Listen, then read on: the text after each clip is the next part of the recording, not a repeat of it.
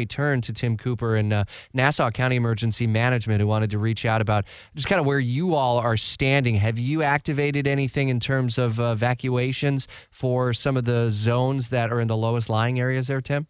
Good morning, Rich, and thank you for pushing out information on behalf of, of all the emergency managers in the area. Y'all are doing a great job. Uh, yes, we have did some updates this morning at 0800 hours. We have implemented evacuation orders for zones A alpha and B delta um, in Nassau County. And, you know, please encourage people to go to our uh, onenassau.com website for more details and or our uh, Nassau EM Facebook. Uh, that information is posted on both of those locations, sir. General areas that you're talking about for zones A and D is in dog, what are those? Uh, that's going to be the outlying areas of Fernandina Beach, coastal areas, and the intercoastal face of uh, the other side of the island. Got it. Uh, and do you have a deadline in place uh, since you activated it at 8? When do you want everyone out of there? Uh, by 8 a.m. tomorrow. Okay.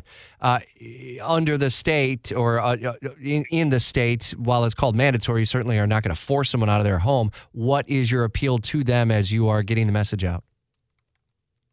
If you are in those evacuation areas, please heed our warning. There is concerns, obviously, for flooding and, and high water rise.